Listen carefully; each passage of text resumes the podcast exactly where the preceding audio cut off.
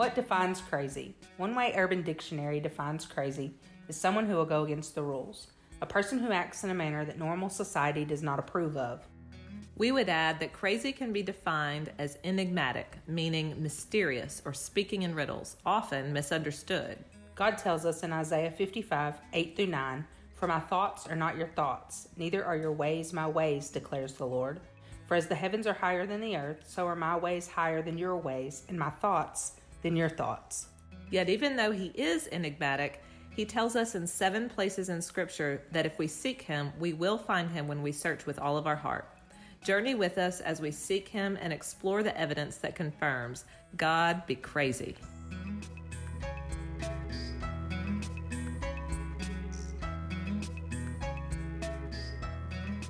So, we've talked a lot about God and his character and nature, but we have not talked about Satan, his adversary.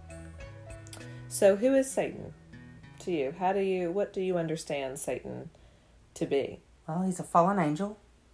He was one of the most beautiful angels, according to Scripture. Mm. I believe in Ezekiel 28, it talks about how he was full of wisdom and perfect in beauty. Right? He does acknowledge God's authority, but his sole purpose is to defy that. You know, he's jealous, he's arrogant, he's cunning, manipulative. He seeks to serve himself and his interest. Mm-hmm. Full of pride. Yeah.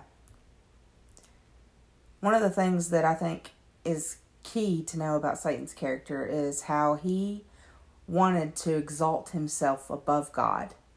And that desire is what led to ultimately his fall. Mm-hmm. And in doing so and wanting to be superior to God, he rallied the troops in heaven around that same idea. He appealed to a third of the angels and, and, and I'm sure he appealed to all of them in some way. He Right. tried to appeal to all of them, but a third of the angels joined him in that rebellion. Yeah, they took that they took that bait. Yep. Makes you kind of wonder what he said to them to get them out of heaven. I mean, heaven. Right. Heaven, the the best place you could ever possibly exist. You are with God. You have everything that you need and could ever want. You are among you're you're with God and he lured them out of that to walk with him, to go up to take his side. And in doing so, God cast a third of them, a third of the angels that went with Satan, he cast them to earth. And so now Satan's here on earth and we we run into him. Hence the Garden of Eden with Eve and her temptation. Right. She was tempted because he offered her something, um, uh, you know, a basic need we all have in our sinful nature. We are sinful in, in ourselves. I hear people say this, and I've probably been guilty of it too, to be honest with you. But we say, well, I mean, I'm a good person and I deserve fill in the blank. Yeah. and the reality is, you know, that's a lovely little platitude, but it isn't really true because truly at our core, we're pretty sinful. And Well, we were born into sin. Right. So, I mean, right, you're our- right. We are at our core, we are sinful. Our nature is sinful and our our desire is sinful. Right, It's carnal. right. And we are not inherently good. No, we're not. But um, the the only goodness that can exist in us is because we are made in God's image, and because we are objects of His love through Jesus' death and His sacrifice. We we can be made alive in God, and God's Spirit can come and dwell within us if we choose that. Ephesians two talks about that. You know, you were talking about our basic needs. Um, let's talk about that a little bit because to me, when I think of basic needs, I think food, water, shelter, and I know there's more than just those.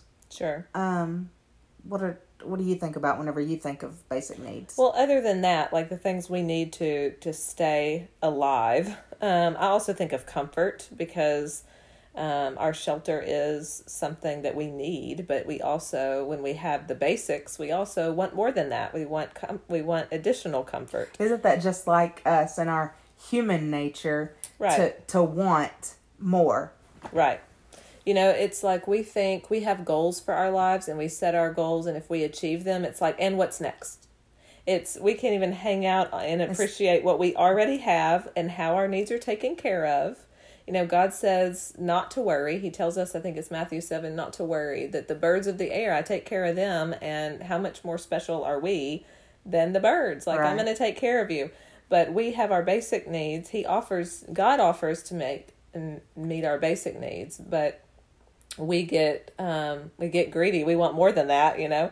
I think other needs that we have are to to feel safe. I know I feel that very strongly. I want to feel safe emotionally. I want to feel safe physically. I don't want to be in danger. Um, we don't like to be in pain. We don't want to be in pain. We seek pleasure and avoid pain. You talk about feeling safe and and knowing things and and it makes me think about Eve in the Garden of Eden Eden when Satan was trying to convince her about the fruit. He was talking about more than fruit. He was talking about you can know the difference between good and evil. Like you can be like, Like, God. Mm, yes. She was convinced by Satan to disobey and eat that fruit because she thought she would be God-like. You're going to have knowledge like God. God, I mean, in the message of of the serpent, Satan to her was, you know, God, what God told you isn't really true. This is what's really true. Actually, if you eat that, you're going to be like him. And she was like, "Oh, well, it is it does look nice as she said the fruit looked good and and it it looked like it was good for good for food and and you know what what Satan said to her made sense. Oh, okay. Well, all right. And she took it and then instantly she felt shame. She knew instantly. She took it, she gave it to her husband to eat. Adam ate it and and he didn't say to her, no, the scripture um, Yeah. he didn't say, uh, don't you remember what God told us? Put that away, wife. You know, he said, well, okay, and he ate it. And so when they ate it, they realized that they were naked and they felt shame. And isn't that just like us? As soon as we sin against God, shame is an emotion that comes out of um, our, our sin and our fallen nature. We feel shame when we do things that are wrong. We feel guilt. Initially, guilt says that you did something wrong, you made a mistake. But shame is that belief or that feeling that says you are bad. Yeah. And um, which is a half truth. God's, uh, you know, Satan speaks in half truths because we are more likely to believe what is a little bit true and a little bit false than we are to believe just a flat out lie. Because shame says you you're bad, but the, the truth is we are sinful. We have we have evil in us. You know, we naturally desire to serve ourselves, and Well, I think something that um, also he drove home, whether he meant to or not, and his his message to Eve, I believe, was you cannot trust God. He is not good. You don't need him. yeah, You can be happy and whole without him. And I think that that, that is something that we as human beings want ourselves because when we are hurt, when someone hurts us or when we ha- experience a trauma or you know what we want is to be able to fix it ourselves. And I know for me personally in my life because I had trauma at a young age that I didn't trust people including God I didn't trust that he could take care of me or keep me safe. right, And I think that that's one of the lies that Satan used to to trick me, and I'm certain that he does for other people also. You know that I can be whole without God, and that I could be happy without Him, and that I I can't trust God to protect me. Mm-hmm. When in fact that's not true at all. You know, mm-hmm. God God is literally never going to leave us, never going to forsake us. He doesn't promise that our lives here will be without pain or hardships, but he promises that he will he will always walk with us through those things. You know, and it's our job as Christians to make sure that we are not unaware of the schemes of the devil. I believe that's Second Corinthians chapter 2 verse 11. You know, Yeah. we are to be aware of Satan and what he is capable of. And I think it's important that we talk about things like this for that reason. Right. He has given us everything we need to recognize when Satan is at work within our lives. The problem is we don't often cling to what we are being told because we think otherwise you know our our own thoughts and opinions get involved you know he says trust not in your own understanding Right. there's a reason why that is because we can't trust our sinful nature our sinful nature is on its own we don't even need satan to deceive us we deceive ourselves. We can deceive ourselves. right but one way he does um, he he helps us in that deception is he lures us into making deals with him. Yes. whenever we're hurting whenever we need something like it can be the basics of food water shelter comfort not to be in pain. Um, oftentimes in my line of work when i'm working with trauma i see people make agreements um, just to not feel pain. You know i'm going to um, drink more so I don't have to feel this pain. I'm going to lie so that I won't get in trouble and I won't have to feel the distress of um, someone knowing who I am or someone seeing me in a in a bad light. And so we make agreements with with Satan. Uh, consciously or with our sinful nature, consciously or subconsciously, and then we suffer the consequences, obviously, like Eve and Adam did, and we have been since the beginning of time. But every deal we make um, with Satan comes at a cost. Every deal, every time we turn to our sinful nature and we do what our flesh and our uh, our carnal nature says to do, we will suffer in some way. Mm-hmm. But God promises to meet our basic needs. He asks us, He says, if you sacrifice your life in exchange for, if you give up your life, you're going to find it. He says, whoever gives up his life for my sake will find it. That's in Matthew 10 39. Yeah, if, if we will exchange what we want and what feels good for us, He will give us something far better. We're giving up parts of the pleasure and um, the ease in our earthly life for an eternal one. You know, Satan is really clever. Instead of an argument to discredit God's authority, he casts doubt on his credibility. You know, he is mm. constantly looking for ways to undermine God. And our society falls victim to that because we want everything like fast food. We want fast food style Jesus. Right. We want things quick and fast, and it satiates enough. It's not, it is no five star, Right. you know, eight course meal. And it certainly doesn't satiate at the same level. It is it is artificial in nature, you know, um, similar to fast food. You can eat it and you might be full, but is it really helping Nourishing. you? no, it's not, not nourishing. nourishing. The same way this, you know, the way we do, society does life with Jesus. They, you may skip to a church service and hear a quick message and then not apply any of those principles to your life. And just because you drank from that cup or ate that food or heard that message, it didn't get into your bones. That's not part of who you are. You're not mm-hmm. living the things that you learned. And our society is set up for that drive through church, that feel good church. Let's go to mm-hmm. church, let's have an experience. Everybody sing and praise and clap your hands and walk out the door and go back to life like it was before you walked in the door.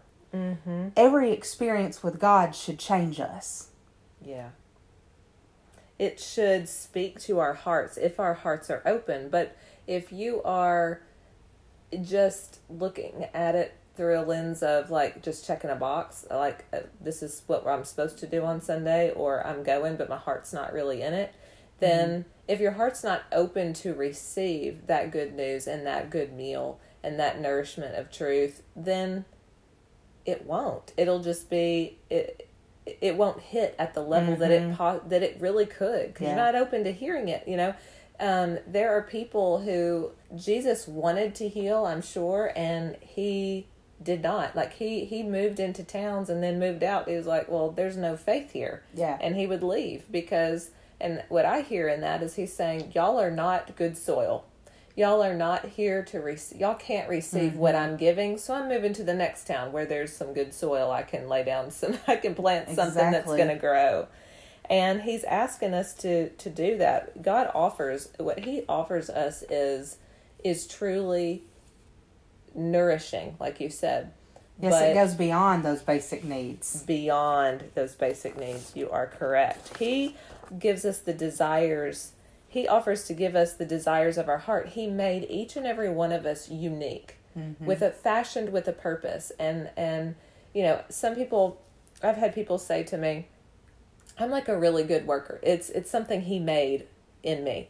I come from a long line of generationally strong oxes of people you know? They do. They can work really hard. My my dad my grandmother my mom like they're not afraid to work hard. And um and so people will affirm me over the amount of productivity that that i have.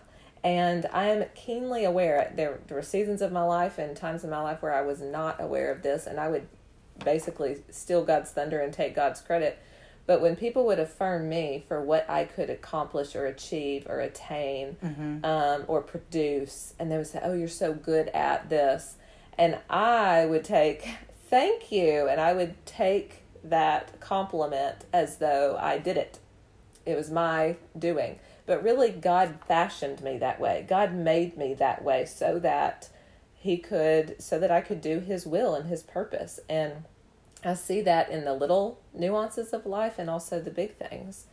And he made us he he made us this way. He made us to uh, he put a desire in our hearts to be a certain way and he makes everyone unique and he also gives us gives us um, the desires of our hearts. He puts desires in us and he he meets those. Do you have an idea for a podcast, but you're not sure how to turn it into reality? You need Ready Set Podcast. They make it super easy to create your own podcast. They can help record, edit, and publish your idea. They have prices to fit any budget and options for both hobbyists and professional podcasters.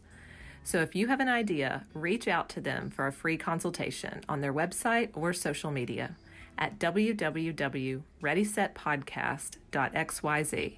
Ready Set Podcast, turning your brilliant idea into reality. One thing that we have to be sure to pay attention to for ourselves, um, as you talk about this, is we do have desires and wants, but even above our own desires and wants is our obedience to Christ. You know, sometimes we find that we may want things that don't line up with His will for us. Absolutely. And in that, we have to recognize that and be able to give that to Him. Because I know for me personally, there's some things I don't want to give up. There's some things I don't want to change. You know, like sometimes when He wants us to work or do something, I don't want to. I don't want to Netflix and chill like the rest mm-hmm. of the world. But that's not what He's asking me to do in that moment. And we have to set aside our wants and desires and do what He wants us to do. We have to die to self, essentially. Right, right. And when we do die more and more every day to ourselves, we become more and more like Him.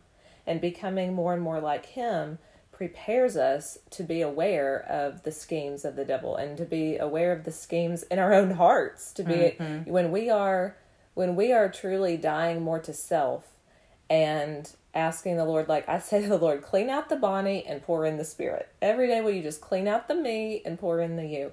And if we will do that consciously throughout our, our day, throughout our lives, then we will be prepared in and out of season whenever those attacks come or whenever um, trials come, whenever whenever temptation comes. We'll be prepared for seeing the deceit, seeing the wolf in sheep's clothing that we otherwise wouldn't be able to see. for me, whenever you say that, all I think about is how everything has to be in God's strength, not our strength. You know, if it's not our power, it's His. The minute we forget that, we might as well be fighting the enemy in a jello suit with a plastic knife. I mean, like, Yeah. Our power, not so great. that image is kind of hilarious. kind of is hilarious. yeah, he tells us, he tells us, that I mean, the enemy is not scared of us. He's Right. scared of who's in us. And even Nicodemus, you know, I think this is the in the Chosen. I think is the very first episode of the Chosen, and Nicodemus, you know, he he is a man of God, supposedly. Supposedly, everyone, yeah. Everyone is looking to him for the wisdom. You know, everyone's sitting at his feet to hear what his mouth has to say, and he can't cast out the demon. The demon's like, you know, mm-hmm. I I recognize God, but who are you? You know, and they're not scared of us. Evil's not scared of us. Yep. He, they're scared of who lives in us. We don't mm-hmm. have any power. Right. We don't have any authority. It's God who lives in us and dwells in us that they are fearful of. And so he tells us how to fight. We fight um, with Ephesians 6. Ephesians 6 is the armor of God. He tells us to put on the full armor of God so that we can take our stand against the devil's schemes. He, he, he tells us how to battle against this.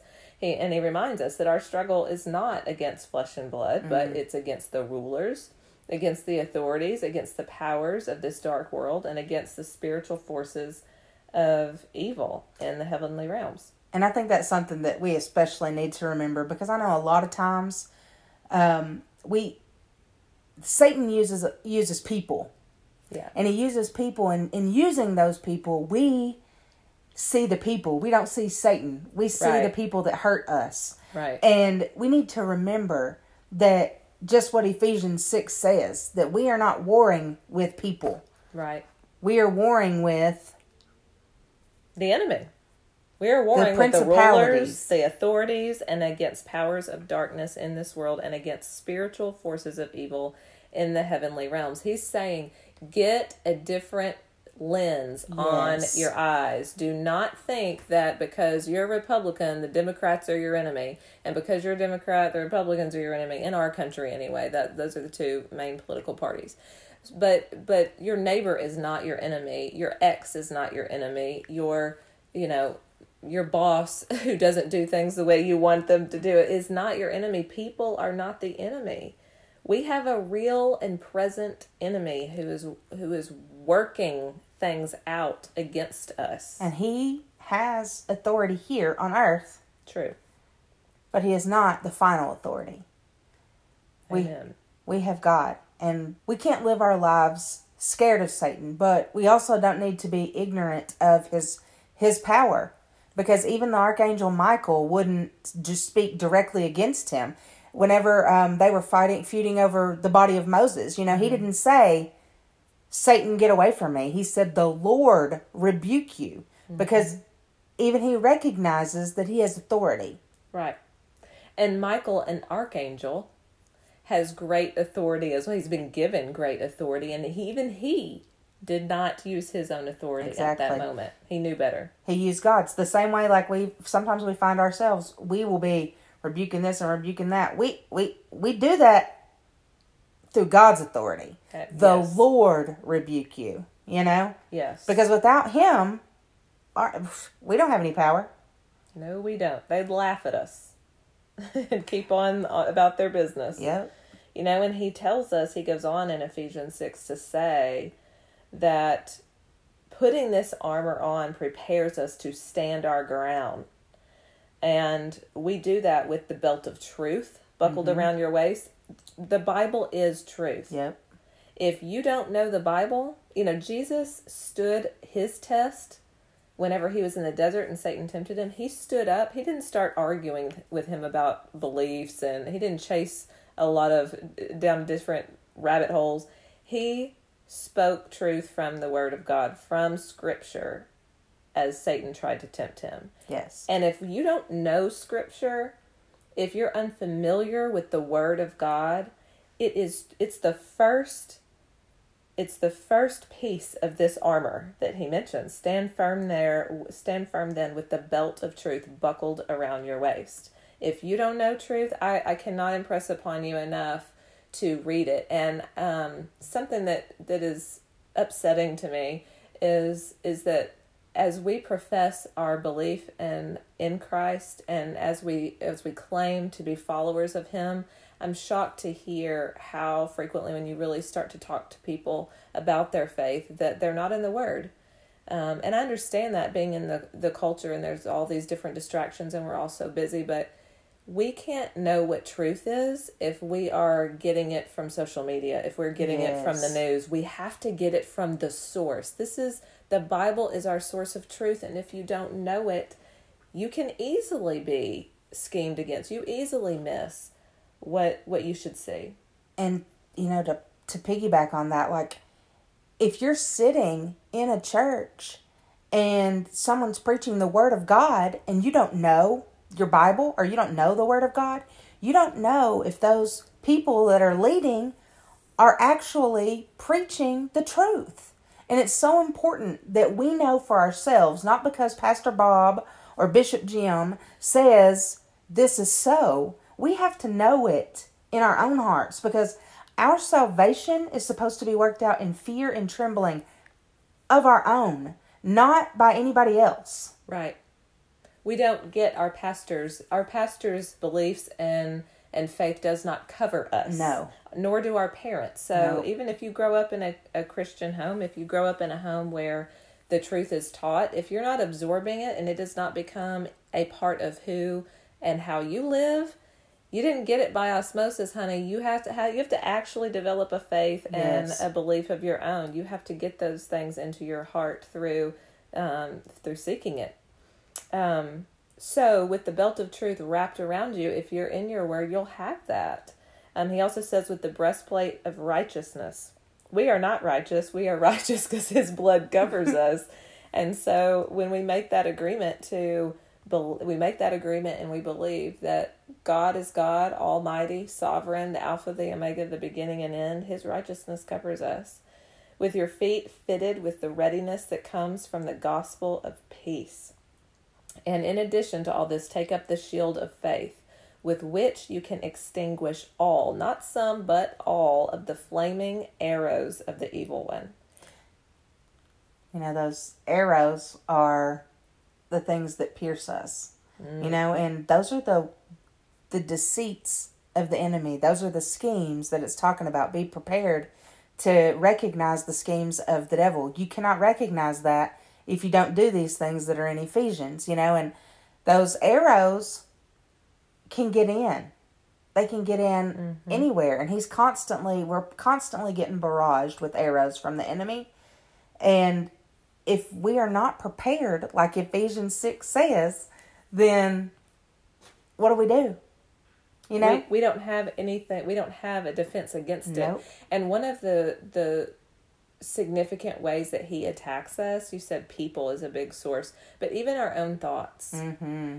For sure. Our thoughts parade around in our head like they are 100% ours and we created them. And we, which is true sometimes. Sometimes we have original thoughts, but I find quite frequently that um, we have thoughts that if you don't filter them with the truth of what God says, if you don't have the truth of what God says, then you are are going to to hear those thoughts in your head and and wear them as truth and walk them out as truth. Yes, and it might not start off that way, but if you don't have some truth to combat it with, then those thoughts played over and over are gonna eventually become your thoughts and Absolutely. your truth. Absolutely, you know, research says that it takes 10 minutes for a thought to develop um, a, a cluster of cells and basically grow real estate in your brain. 10 minutes.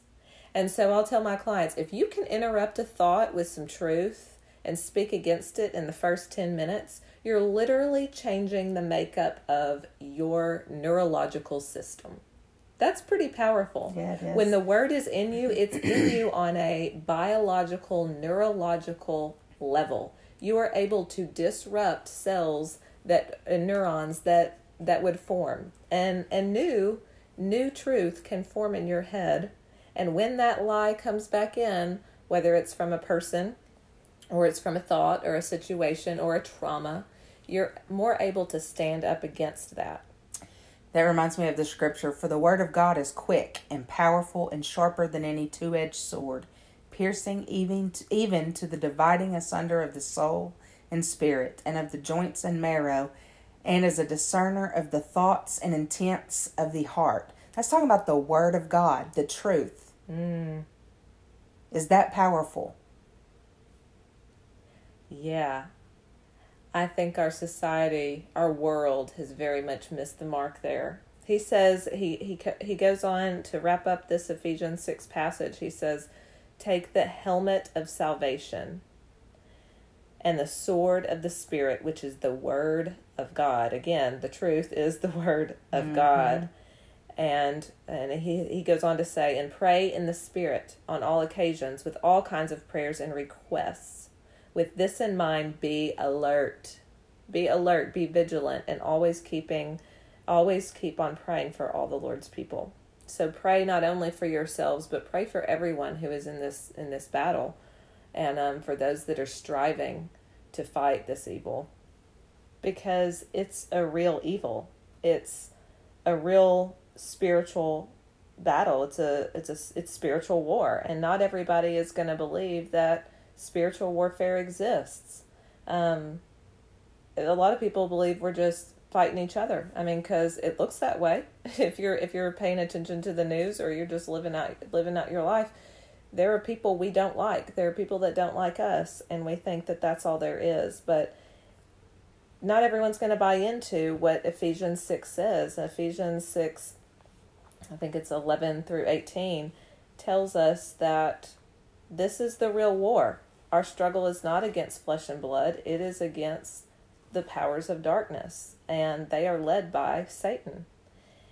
So, as you, if you come into the truth that that is, that there is a spiritual war and that Ephesians 6 and the whole Bible is in fact true, it will put you at war with people that you love. It will put you at war with your friends. It will put you at war with even your family. In, in Matthew 10, 34 through 36, he says, Jesus is saying this. He said, Do not suppose that I have come to bring peace to the earth. I did not come to bring peace, but a sword, for I have come to turn a man against his father, a daughter against her mother, a daughter in law against her mother in law. A man's enemies will be the members of his own household. Woo, truth bomb there. That is not the gospel that we typically hear at the Sunday sermon pulpit. Yeah. We're not hearing, hey, this, you know, at, in, at Christmas we say peace on earth. The Lord has come to bring peace, and we forget this scripture. I don't hear this scripture preached um, often at all. I don't know if I, I ever have actually. I'm, I'm sure I have, but uh, not that's coming to my memory right now. This is saying, because of me, you're going to be at war with the people of this earth, the people that you love, the people in your family and if you if you believe in my truth there are going to be people that you care about that might care about you as well that that I'll met there will be a war there because of the disagreeing about what truth is.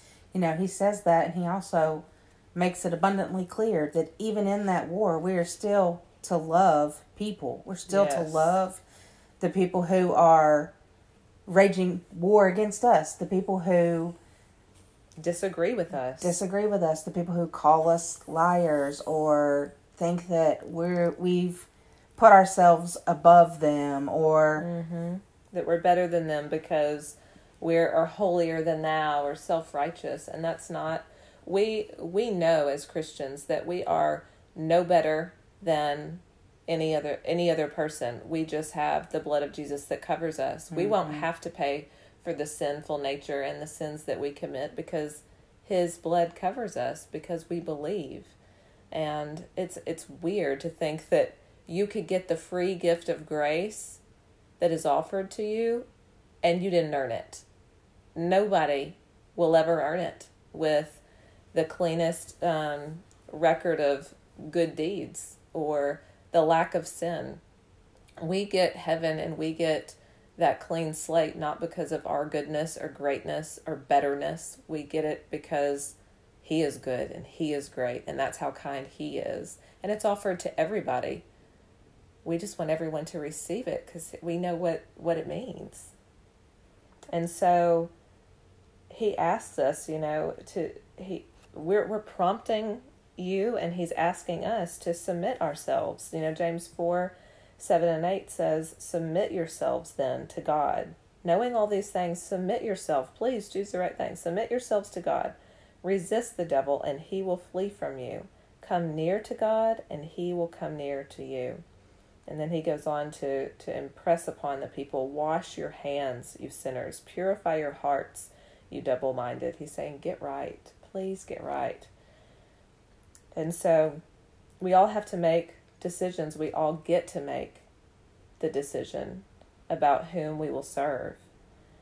In Joshua 24 15, he states, Joshua says, but he's saying to the people, but if serving the Lord seems undesirable to you, then choose yourselves, choose for yourselves this day whom you're going to serve. If you're going to serve these gods or those gods. And, and he goes on to say, but as for me and my household, we will serve the Lord. I mean, I don't think he could have said it any better. for me and my household, I'm going to serve the Lord. Same. Thanks for listening to the God Be Crazy podcast. If the message of the podcast resonates with you, please make sure to subscribe or follow so that you never miss an episode. We also encourage you to rate and review it on your favorite podcast platform. By doing this, you may help others hear the podcast as well. You can also follow us on Instagram, Facebook, or just share it the good old fashioned way. Talk about it with the people in your life. It is our hope that you will be blessed and strengthened by the truth and crazy love of God.